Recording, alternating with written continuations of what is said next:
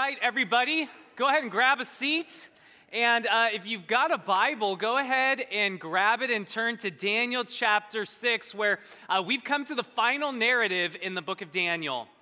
Um, if you're just joining us, the, the book of Daniel is made up of two parts. The first six chapters tell the story of uh, Daniel and his friends and their time living in exile in the land of Babylon. And then the, the last six chapters uh, tell about visions and dreams that Daniel had while living in Babylon. So next week, we're going to get into the back half of the book. This is where we're going to see a beast coming out of the ocean, beast with like ten horns. We're going to see timelines. You can bring your calendars and your charts. This will be the section where you get to find out that political leader you don't like is the Antichrist. Uh, it's going to be a great, great time in the back half of the book. Don't let that scare you. There's good news there. It's going to be a great time. But before we get there, uh, we have one last narrative in the book of Daniel, and it's really uh, the most famous story of Daniel's life and maybe one of the best-known stories in the whole Bible. It's the story of Daniel in the lion's den. Um, how many of you have heard this one before? Yeah, okay, almost the whole room. Yeah, if, my, if, if our girls were in here, they'd have two hands raised because this is one of their favorite stories to read in the Bible. Um, I think because it combines two things they really love, uh, lions and Jesus. And so they're like, sign me up. The only story that they like better than this one is David and Goliath because they get to ride on my shoulders and throw stuff at each other. Uh, this is a very, very popular story. The pages are basically falling out on our kids' Bible on this story. And uh, we read it last night, and even last night I was thinking about it. I was like, man, for as many times as I've read this, there's some things that the kids' Bible leaves out. Um, for example, verse twenty-four, you can peek ahead at that. Um, I've never seen a kids' Bible uh, really address that verse there. Uh, additionally, I thought this was interesting. Um, how old does Daniel look in the depictions you've seen of this story? Young. Young, young guy, yeah. twenties, thirties, uh, he's got a full head of hair. He's got his whole life ahead of him, right? Um, but if you were here last week, you learned that Daniel is in his eighties by now. And and so um, for Daniel, uh, man, it's not just the lines at the bottom of the pit. Like, he could break a hip being thrown down in there. Uh, and so I just want to say that to, like, reframe the story for you. And and really, um, I, I say that to encourage you because uh, we, we live in a culture that so elevates and values youth and acts like you're, you're smartest and you're best when you're thirty or forty years old. But what we see in the Bible is if you're a person who walks with God, your best ministry could still be ahead. Daniel's most famous story in his entire life comes in his eighties. And so your best ministry, it could still be ahead in your fifties, in your sixties, in your seventies, in your eighties. Heck, why not your nineties? Your best ministry could still be ahead. I say this to you all the time. If you're not dead yet, you're not done yet. And that is something we see on full display in Daniel chapter six in the final story we get of Daniel's life. Are you ready to look at it? All right, here we go. Daniel chapter six, starting in verse one, we read this. It pleased Darius to set over the kingdom one hundred twenty satraps to be throughout the whole kingdom, and over them three high officials, of whom Daniel was one, to whom these satraps should give an account, so that the king might suffer no loss. Then this Daniel became distinguished above all the other high officials and satraps, because an excellent spirit was found in him. And the king planned to set him over the whole kingdom. Then the high officials and the satraps, they sought to find a ground for complaint against Daniel with regard to the kingdom. But they could find no ground of complaint or any fault, because he was faithful. That's our word for today. He was faithful, and no error was found in him. Then these men said, "We shall not find any ground for complaint against this Daniel unless we find it in connection with the law of his God." Then these high officials and satraps, they came by agreement to the king, and they said to him, "O King Darius, live forever." All the high officials of the kingdom, the prefects, the satraps, the counselors, the governors, were all agreed that the king should establish an ordinance and enforce an injunction that whoever makes a petition to any god or any man for thirty days, except to you, O king, shall be cast into the den of lions. Now, O king, establish the injunction and sign the document so it cannot be changed according to the laws of the Medes and the Persians, which cannot be revoked. Therefore, King Darius signed the document and the injunction. We'll start off by looking at these characters. Uh, first up, you have King Darius. Um, now, if you weren't here last week and you're like, what happened to King Nebuchadnezzar? Um, a lot happened in Daniel chapter five. We had a big time jump. A new king was on the throne in Babylon. He was a bad dude. He didn't repent like his predecessor. And so God brought judgment on Babylon. Babylon is dead. They are gone. And a new empire has come in, the Medo-Persian coalition led by this guy, Darius. So Darius is the new king in charge in the region. They've recently taken over from Babylon. These guys are the new super Power. And what's going on in this chapter is this follows right on the heels of last week. They've taken over, and now they're setting up their brand new government. Um, so picture like nineteen forty-five Germany. Uh, an evil power has just been defeated by the coalition armies, and now they've got to figure out, okay, what's the new government look like? We don't want to do that again, and so what can we do to avoid doing that? And so they come up with this idea. They say, well, man, you know, the, the land was ruled by force under the Babylonians, where you had the whims of a dictator ruling things, and that was very, very bad. So let's have the land be ruled by law this time, the laws of the Medes and Persians. And so they're trying to set up a new way of doing government here. And um, there are some improvements, but you're going to see in our text, n- not a huge improvement. In fact, this is what verse twenty-four is about, that women and children die because of the foolishness of their husbands and fathers. This is something that Scripture explicitly says grieves the heart of God. God says in the Bible, children shouldn't die for the sins of their parents, but that's exactly what this new Medo-Persian government does, is they put children to death for the sins of their parents. And so my whole point is, for all the talk of progress, um, while there might be some minor improvements from Babylon to Medo-Persia, at the end of the day, Medo-Persia is going to have flaws, just like every other human empire in history will have.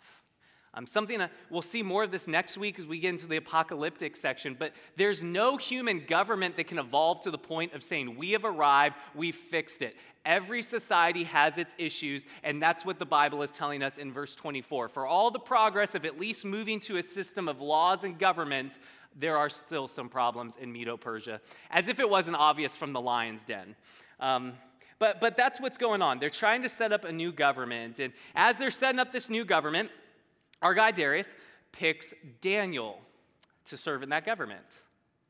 And, and just like happened in Babylon, Daniel was chosen to serve in government service, and when he was, he raised through the ranks above all of his peers, and it happens again here. He distinguishes himself as uh, is a super-duper good guy, a great leader, a gifted leader that's really helping the new place get up and running. And um, if you're wondering, like, how does this keep happening to this guy?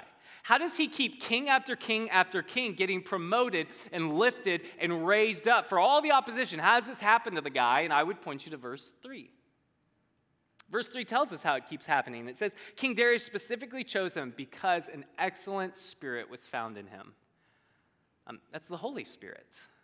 It's the same Spirit who lives in you, in me, if you're a disciple of Jesus. This is the beauty of the, the gospel and what Jesus has done, is he has made a way for his Spirit to dwell in all people who would trust in him, just like the Spirit was in Daniel and working through Daniel uh, to shine the light of God's kingdom and goodness and power and grace in Babylon, to where all of his pagan bosses kept saying, hey, we don't get Daniel's religion, but we sure could use more Daniels here.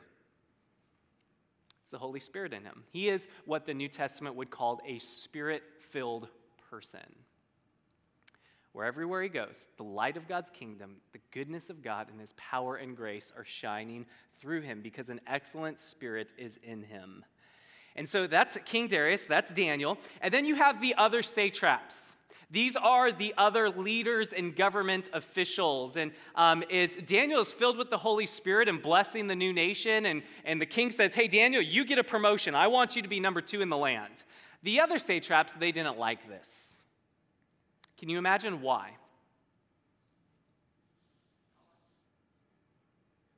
I heard something over here. Jealous.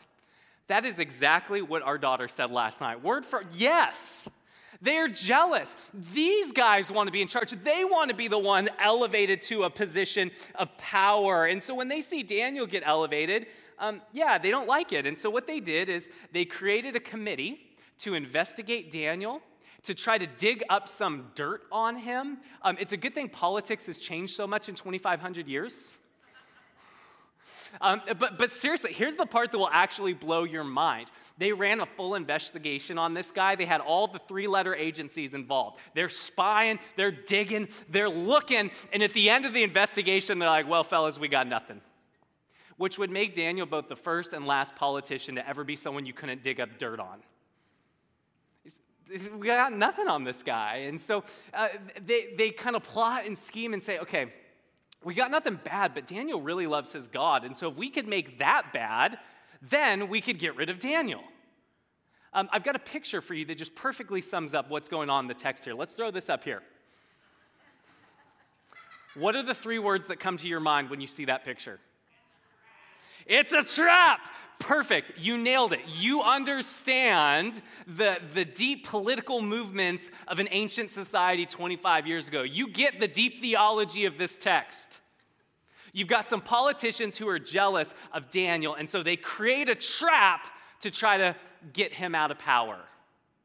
What's going to happen? Verse ten, let's see. When Daniel knew the document had been signed, he went to his house where he had windows in his upper chamber open towards Jerusalem. And he got down on his knees, and three times a day he prayed and he gave thanks before his God as he had done previously. Um, now, when I was a kid hearing this story, um, I, I would always say, like, man, Daniel might be really godly, but he's not very smart.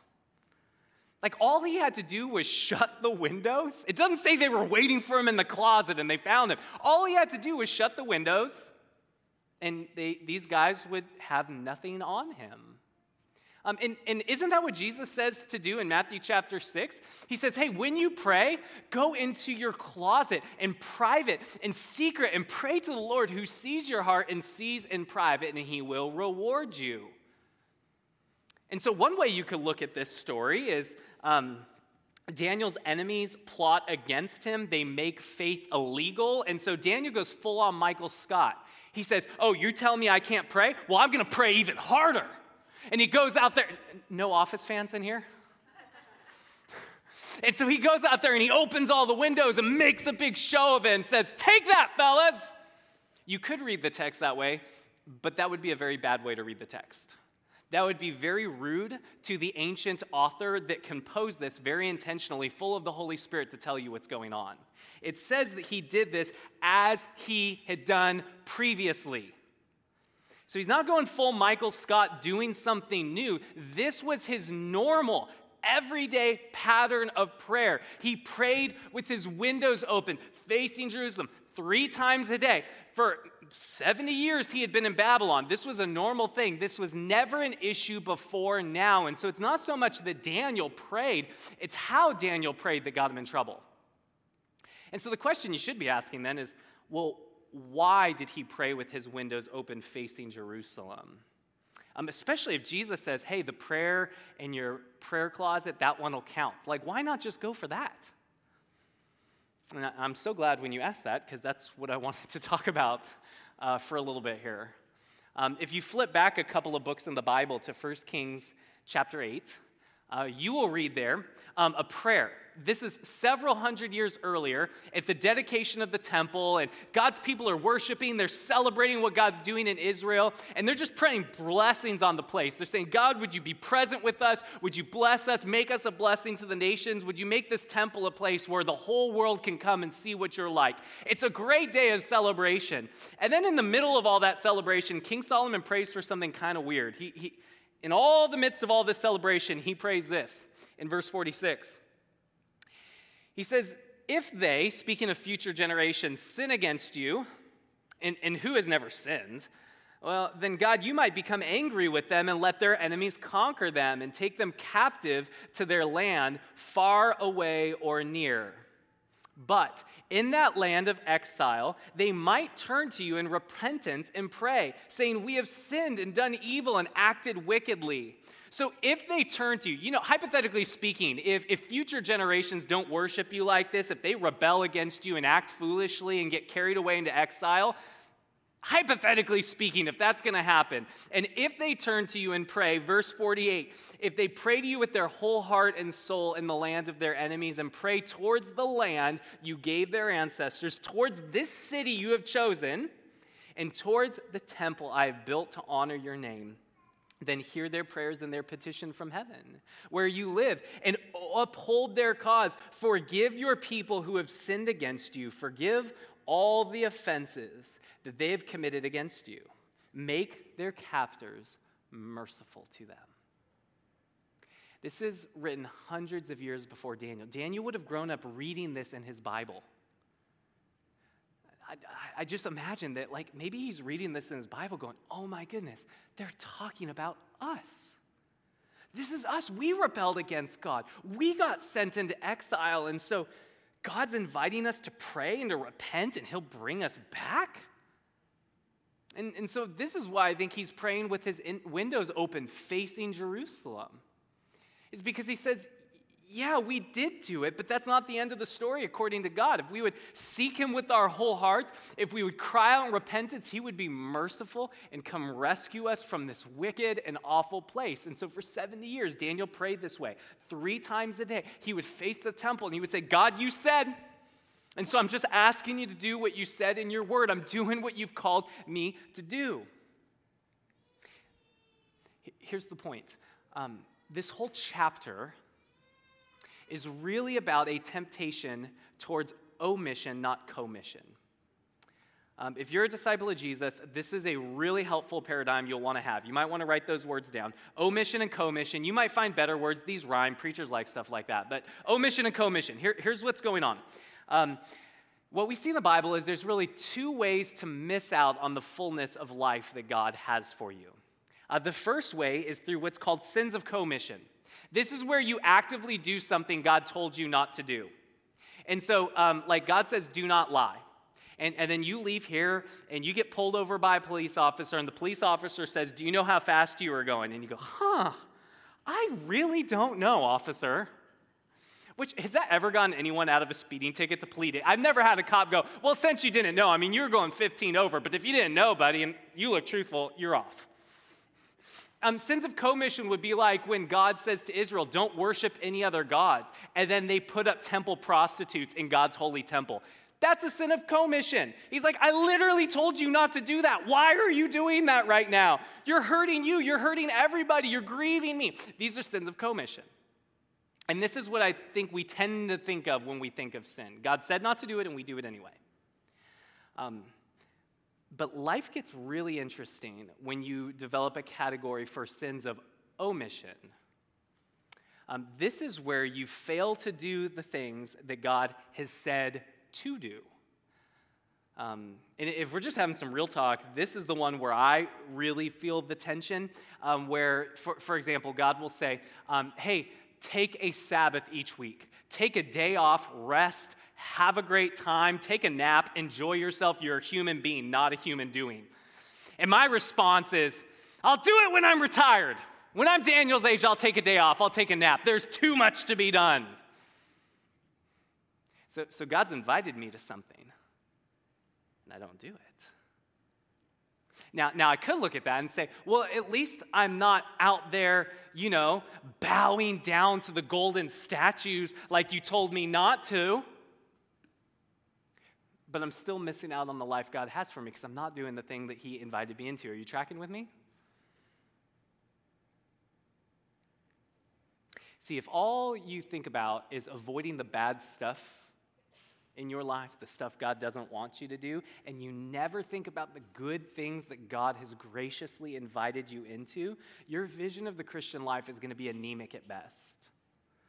Um, if, if, because the Christian life is prim- it's not primarily about what you shouldn't do. The, the Christian life, we talked about this a couple weeks ago, it's a life of power. It's a life of flourishing. It's a higher plane of existence in relationship with God that blesses the world. And so the Christian life, it's not primarily about what not to do. Though there's plenty of things that we do that are self-destructive and God wants to rescue us from. The Christian life is primarily about a life that God invites you into.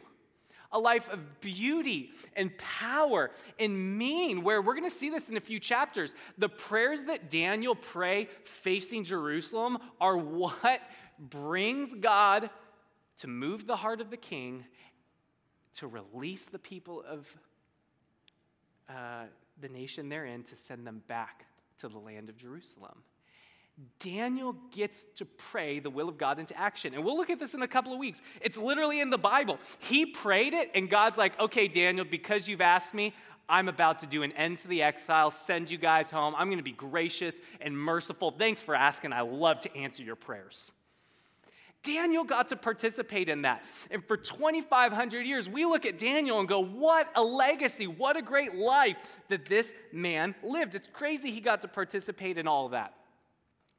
But it never would have happened if the day that edict was signed, he shut the windows down and said, well, I'm, I'm not going to go bow down to the golden statue over there. Like Shadrach, Meshach, and Abednego, they already taught us not to do that.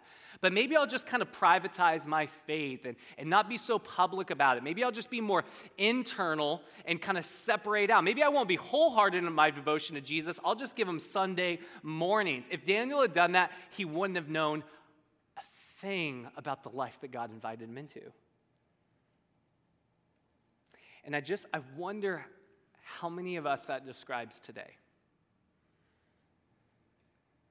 That we're, our vision of the Christian life is all the stuff we shouldn't be doing. We're not even thinking about the exciting things that God has called us into. We know nothing of the joys of being filled with the Holy Spirit. We know nothing about the joys of following Jesus on his mission and seeing lives and legacies transformed. And I'll tell you this, it's why you're bored.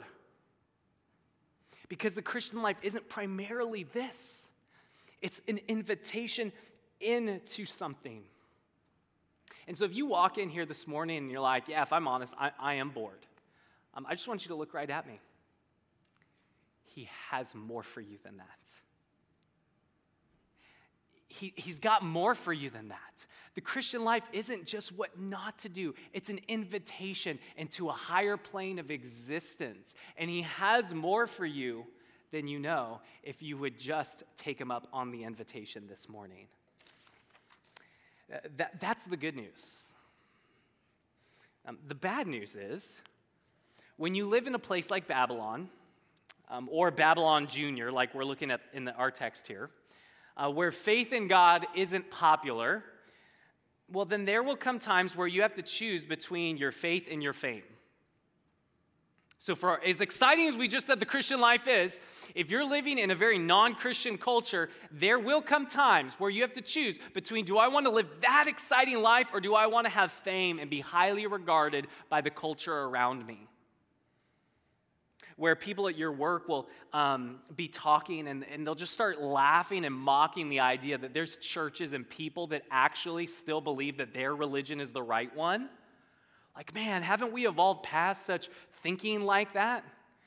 What do you do in those moments when they start laughing about that? Do you say, actually, since you brought it up? Or do you just stay quiet? Do you choose your fame over your faith in the adventure of what God has called you to and what he has called you to be in that place? Or what about when it's your kids? And your kids say, man, I could never believe in a God who wouldn't approve of my lifestyle. Mom, Dad, you don't actually believe that stuff, do you? You don't still believe that God would think, you don't believe that stuff. Come on, do you? What do you say in those moments? How do you remain faithful to God when the stakes are that high?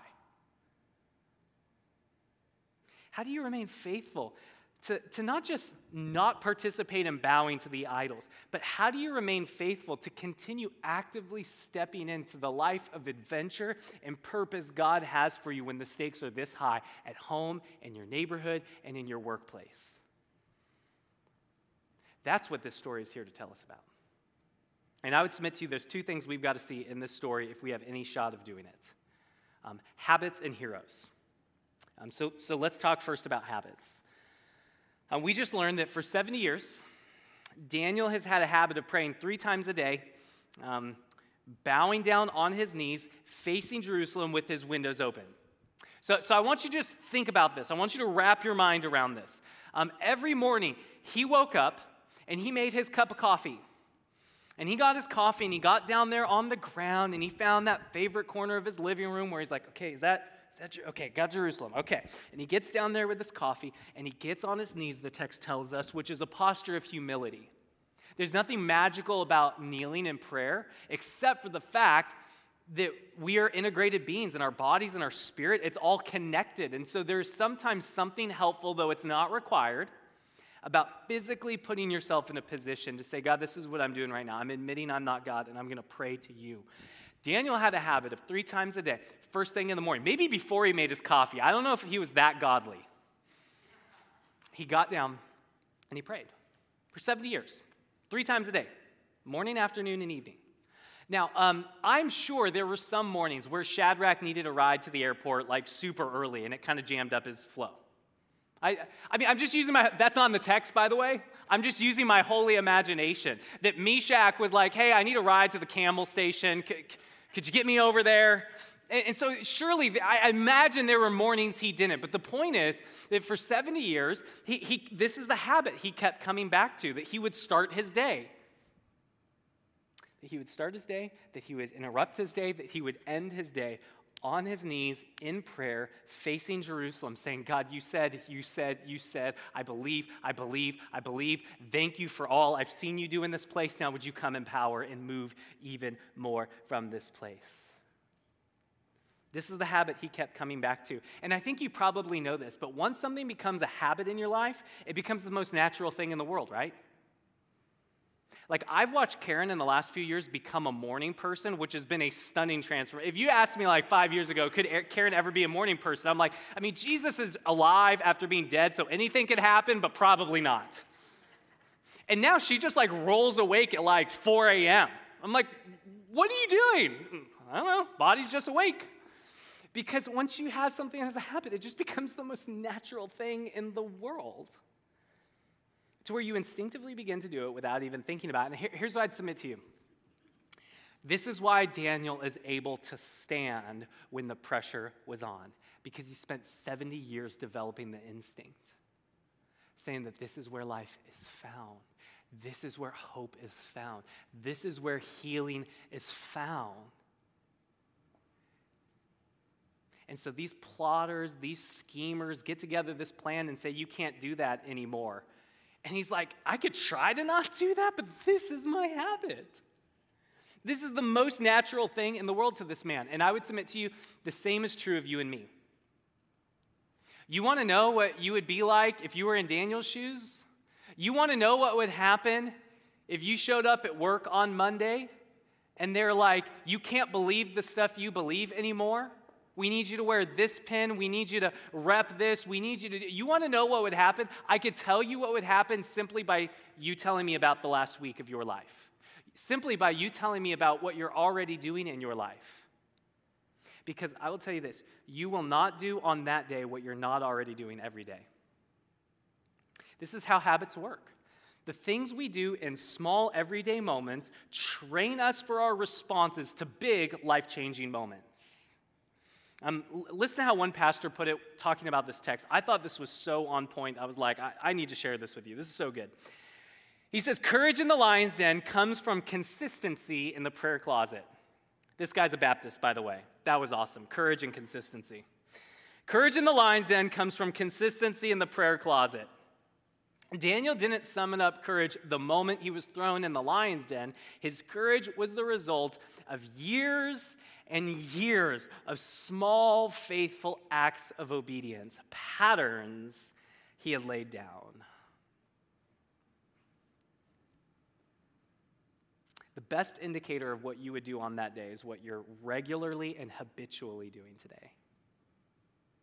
And, and so if you find yourself in a position where You, you feel like, man, I keep failing when moments like this come in my life.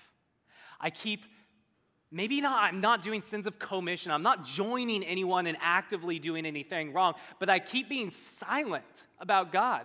I keep cowering in fear. If you find yourself continually like, like continuing to fail in these regards, what I would say to you is, hey, maybe it's time to form some new habits in your life. Because I don't think it's an accident that the Holy Spirit put it in the text that he prayed this way, as he had previously been.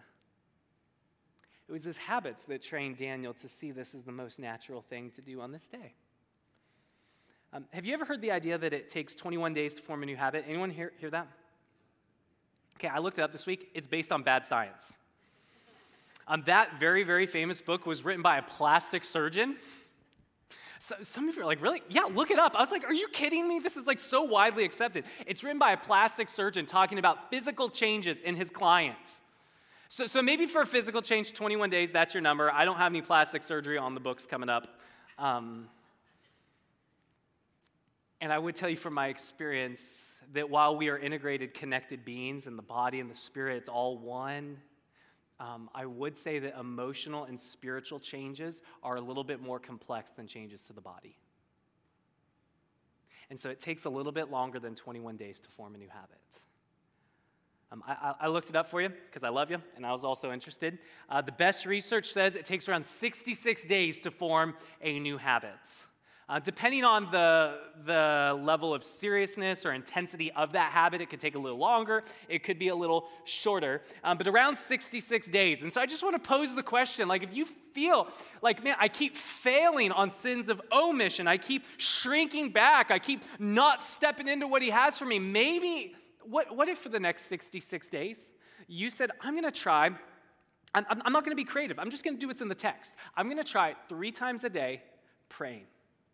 I'm going to try three times a day to set out time in my day to humble myself before God, to thank him, as the text said Daniel did, for all he is and who he is. And then I'm going to make some petitions and pleads before him three times a day. What if you did that for sixty-six days and just watch to see what kind of change that habit would have on your life? Um, I'll tell you this, um, I haven't been working on this sermon for sixty-six days, but I have been for six days. And um, as we were doing the Adopt-A-Week for Love Life this past week, I was like, well, hey, I'll, I'll, I'll block out some time. Uh, I'm usually a little more spontaneous with my prayer, which is sometimes an excuse for being um, lazy and omitting the opportunities to pray. Um, some of you that you're spontaneous, you feel attacked. Don't worry, I'm spontaneous as well. But I, I set out these time to intentionally pray this week. And I will just tell you this. Um, I found myself so much more alive to Jesus by simply in the middle of the afternoon just pausing what I was doing and being like, I'm going to go pray right now. Now, I work in a church. I have a great honor. You're like, my boss would fire me for doing that. Well, you know what? You have the Holy Spirit, and you're super creative. And I bet you could come up with a way to try it as well. All I'm saying is, man, I... It's not been enough to form a new habit, but my experience this past week is there is something to the rhythm of breaking up your day and getting with Jesus that infuses every moment of the day with his presence. I'm not saying Jesus is more there. I'm saying my eyes were more open to it. There's something to the habit that Daniel has here. And so I would just commend it to you. I don't know. What if we tried it together? sixty-six days. What might this place look like? Selah. That's only the first point. Um, so, so Daniel had this habit of praying three times a day. It's something worth reflecting on. But this text isn't only about habits. And so, so let's keep reading to see the other thing I said we'd talk about. Verse ten, or excuse me, verse eleven. Then these men came by agreement, and they found Daniel making petitions and pleas before his God. Then they came near and said before the king concerning the injunction, O king, did you not sign an injunction that anyone who makes a petition to any god or any man thirty days, except to you, O king, shall be cast into the den of lions? These guys can't contain themselves. They are giddy with joy. They found Daniel praying. They're like, we knew it. That guy's so predictable. And so they go before the king, and, you know, they fake all the pleasantries. Like, king, we're just so concerned about you. We're just so concerned about Medo-Persia. And you know that really important law that we signed? Well, Daniel's breaking the law. These guys can't contain themselves. They're so happy.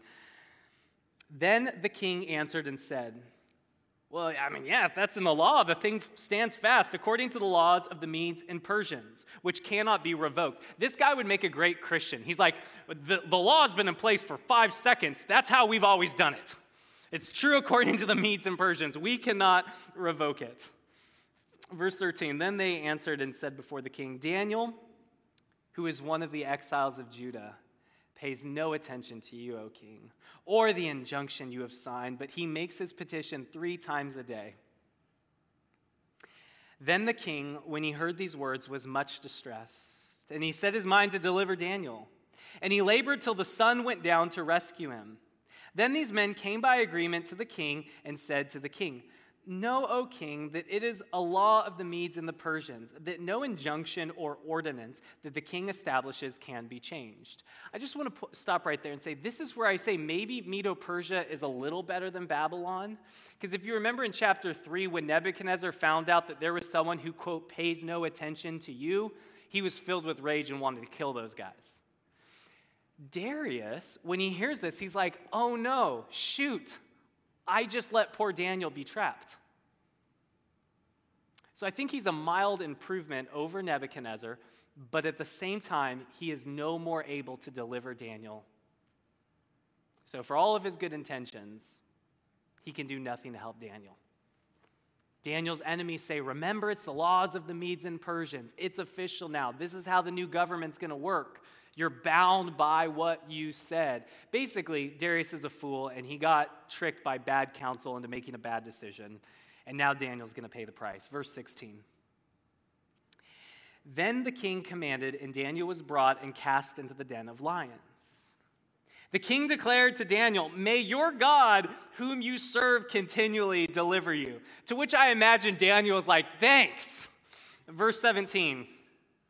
And a stone was brought and laid over the mouth of the den, and the king sealed it with his own signet and with the signet of his lords, that nothing might be changed concerning Daniel. Then the king went to his palace, and he spent the night fasting. No diversions were brought to him, and sleep fed for him, fled from him. Um, now, now we know how the story is going to end. Before we read that, I just want to pause and ask you to enter in this moment. Um, Daniel was faithful to God, and he was thrown into a dark pit full of lions anyway. Um, maybe some of you have been there before, where you feel just cast into utter darkness, not because of your sin, but because of the sins and foolishness of others around you. And if you've ever been in that place, here's what I want you to notice. Daniel is not in the dark because God has abandoned him. Daniel is in the dark because God knows in the darkness, that is where his light shines the brightest. And that is where Daniel wants to be. Verse nineteen.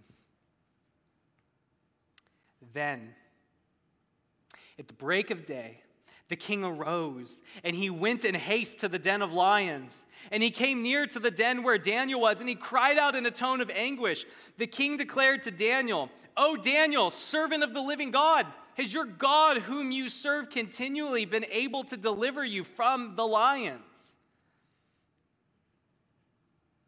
Then Daniel said to the king, O king, live forever. My God sent his angel and shut the lions' mouths, and they have not harmed me, because I was found blameless before him. And also before you, O king, I have done no harm. Then the king was exceedingly glad and commanded that Daniel had been taken out of the den.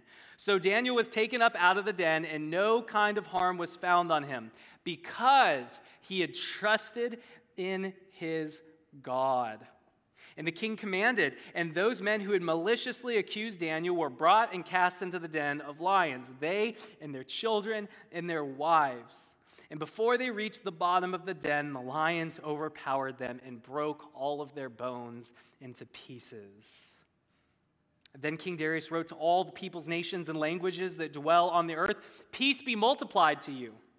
I make a decree that in my royal dominion, people are to tremble and fear the God of Daniel. For he is the living God, enduring forever, and his kingdom shall never be destroyed, and his dominion shall be to the end. He delivers and he rescues. He works signs and wonders in heaven and on earth. And he who has saved Daniel from the power of the lions. So this Daniel prospered during the reign of Darius and the reign of Cyrus the Persian, who would be the next leader, who would be the leader that would eventually send them home. In other words, it ended happily ever after for our boy Daniel. And I want you to notice that final statement, that he made it to the end, that he saw the end of exile. It does not come until after he is thrown in the lion's den.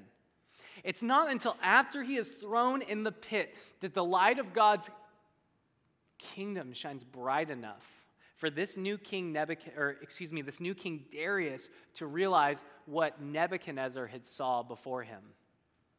Did his statement at the end sound familiar at all? He, he's saying what Nebuchadnezzar realized at the end of his life. He's saying what every king, what every human, what every knee will one day bow and confess. That God is the king of all the earth. He is the creator, and as creator, there's not a square inch over this cosmos that he cannot rightly point to and say, that is mine. That he is the King of kings and the Lord of lords, and he is the only one with ultimate power to save. There might be junior kings and junior lords, but our power is limited, but his power is unlimited. He is in the heavens, and he can save whoever he wants, even if you throw him to a den of lions that would otherwise tear people to pieces. And so he says, man, if you trust this God, that it doesn't matter who your enemies are. It doesn't matter how politically powerful your enemies are. If you're in his hands, there ain't no one that can touch you. That is the light that shines from Daniel's life here in the end. And that's really the big idea of the book of Daniel. Um, and, and this is where we've got to talk about this idea of heroes. Um, see, one of the mistakes people make with this story is um, they can tend to turn it into a hero tale. Um, where the way I was taught it growing up is, uh, dare to be a Daniel. And, and I've tried to show you throughout this series that there's tons that we can learn from the life of Daniel. Like his whole habit of praying three times a day, I'm like, I think we'd all be happier, more whole, more alive humans if we would adopt that into our lives. There's tons that we can learn from Daniel, but that is not the main point of the story or any story in the Bible. The main point of this story is the faithfulness of God to his people. That when you're carried away in exile due to your sins and your rebellion, God's not going to abandon you in that place. He's not going to say, I'm finished, I'm done with you, I can't believe you did it again. When you are carried away in exile, if you would turn to him and with your whole heart say, I'm sorry, would you save me? Would you be gracious? Would you be merciful? Would you be kind? He'll be faithful to be kind. He'll hear your prayer from heaven. He'll act in history to redeem you from the exile you're in. And so when others come and attack you, like Daniel is maliciously attacked by his enemies, God won't let them harm you. It might look like they're harming you for a minute. You might get thrown into a den of lions. You might lose your job. You might lose a relationship. Someone you love might say, I hate you because of the God you worship. It might look like you lost in the short term, but what your enemy intends for evil, God always intends for good. What Daniel's enemies intended for evil, God said, throw him in the lion's den so I can make sure Darius knows who I am and can tell all the empires of the world that it wasn't just Babylon that thinks I'm great, but it's every nation that will one day sing of my greatness. Because this is who our God is. He's a God who rescues from the darkness. And it's, it's only when you see that that he's the real hero of the Daniel story, that he's the one that rescues. And Daniel only had faith to go in the lion's den because he had years of experience of God being gracious and kind. And so he knew if I could trust you over here, I could trust you there. And it is only when you see how gracious and faithful and kind God is to you that you will be filled with the kind of faith like Daniel that says, I'm not going to stop praying. Throw me in the lion's den if you have to. I will either be delivered by being devoured and show up in heaven and be like, this is awesome, I'm a young man again. Or I'll be delivered in the lion's den and lifted out and everyone will sing God's praises. Win-win. So you guys choose, but I'm not going to stop praying. The only way you can respond that way is if you get beyond Daniel to seeing the God of Daniel that inspired that kind of faith in him. And so I, I just want to end this narrative section by saying this.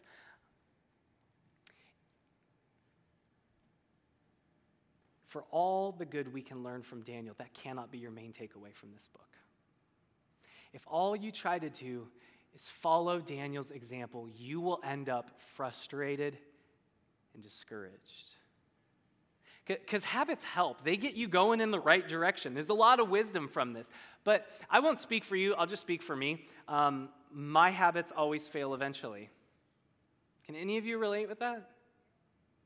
That for all of my good intentions, I'll have days where I start my day in prayer, then I get on the road, and then some crazy cuts me off because they didn't plan enough time for their commute, and I'm just doing great. And I'm like, God, you said to pray for my enemies. Bless that person. They clearly need you right now, Jesus.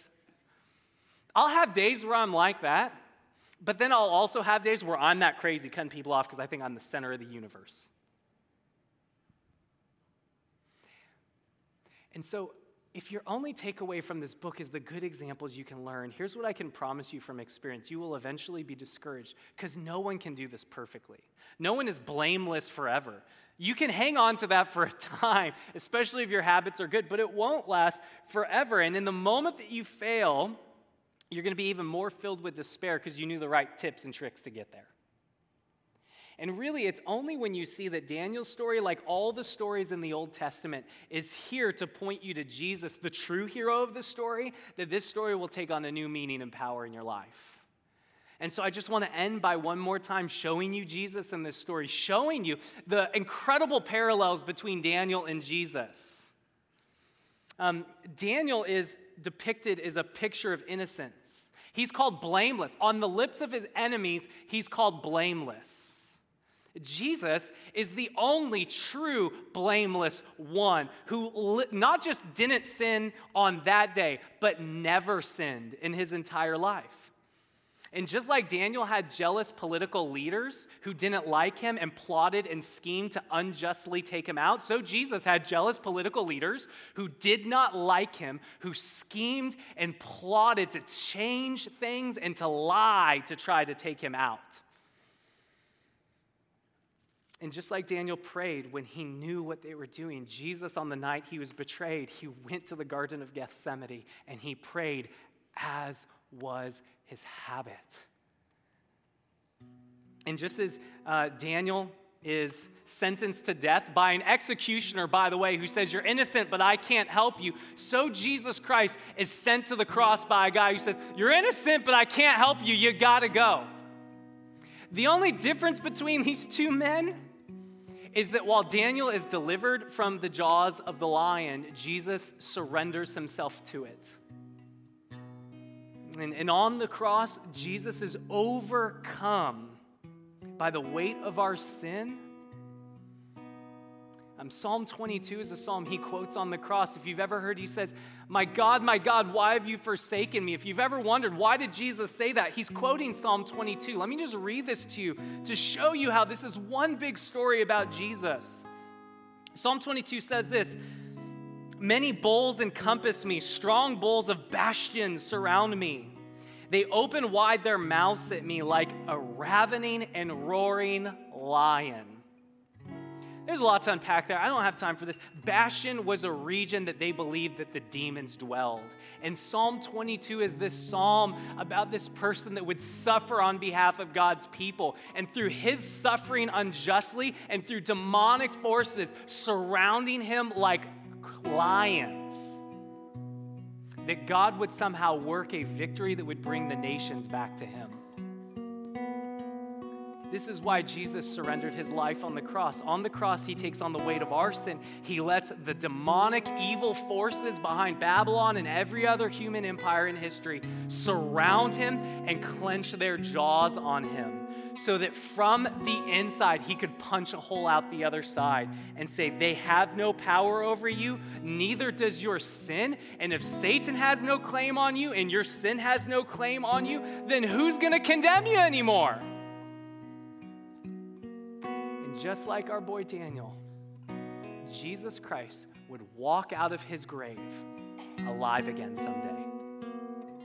This is what Jesus has done for us because he loves us, because he's never going to let us be harmed, because he's greater than any of the forces that could come to get against us. And so how will you be faithful to him?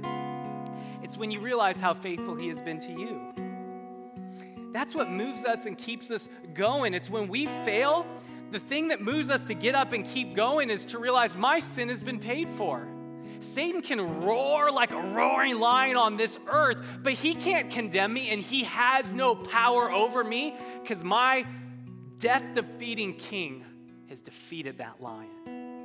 And so there's nothing that can harm me, not even my own sin. That's what enables us to keep going. And that is the only way you will remain faithful to the end, is the more and more you see what Jesus has done to free you from the pit of lions, so that you can live a life of freedom and flourishing in his kingdom. That is what keeps us moving. And so as we respond to this message, I just want to invite you, as um, Pastor Phil sings this next song, to, if you've trusted in Jesus, to come forward to the table and to take the bread and the cup and remember what Christ has done to rescue us from the jaws of death. And then we can respond by singing and giving our offerings and tithes to, to say together and to remind one another what really matters, who really matters. Before we walk out of here and go into a very confused world, this is what Sundays are about. Hearing the word of God, remembering the love of Jesus, and celebrating together what really matters. And so we want to invite you to take some time to do that before you rush out of here. He loves you. He's stronger than the lions in your life, and he has come out of the pit to bring you out too. Let's come to him now in response to that truth.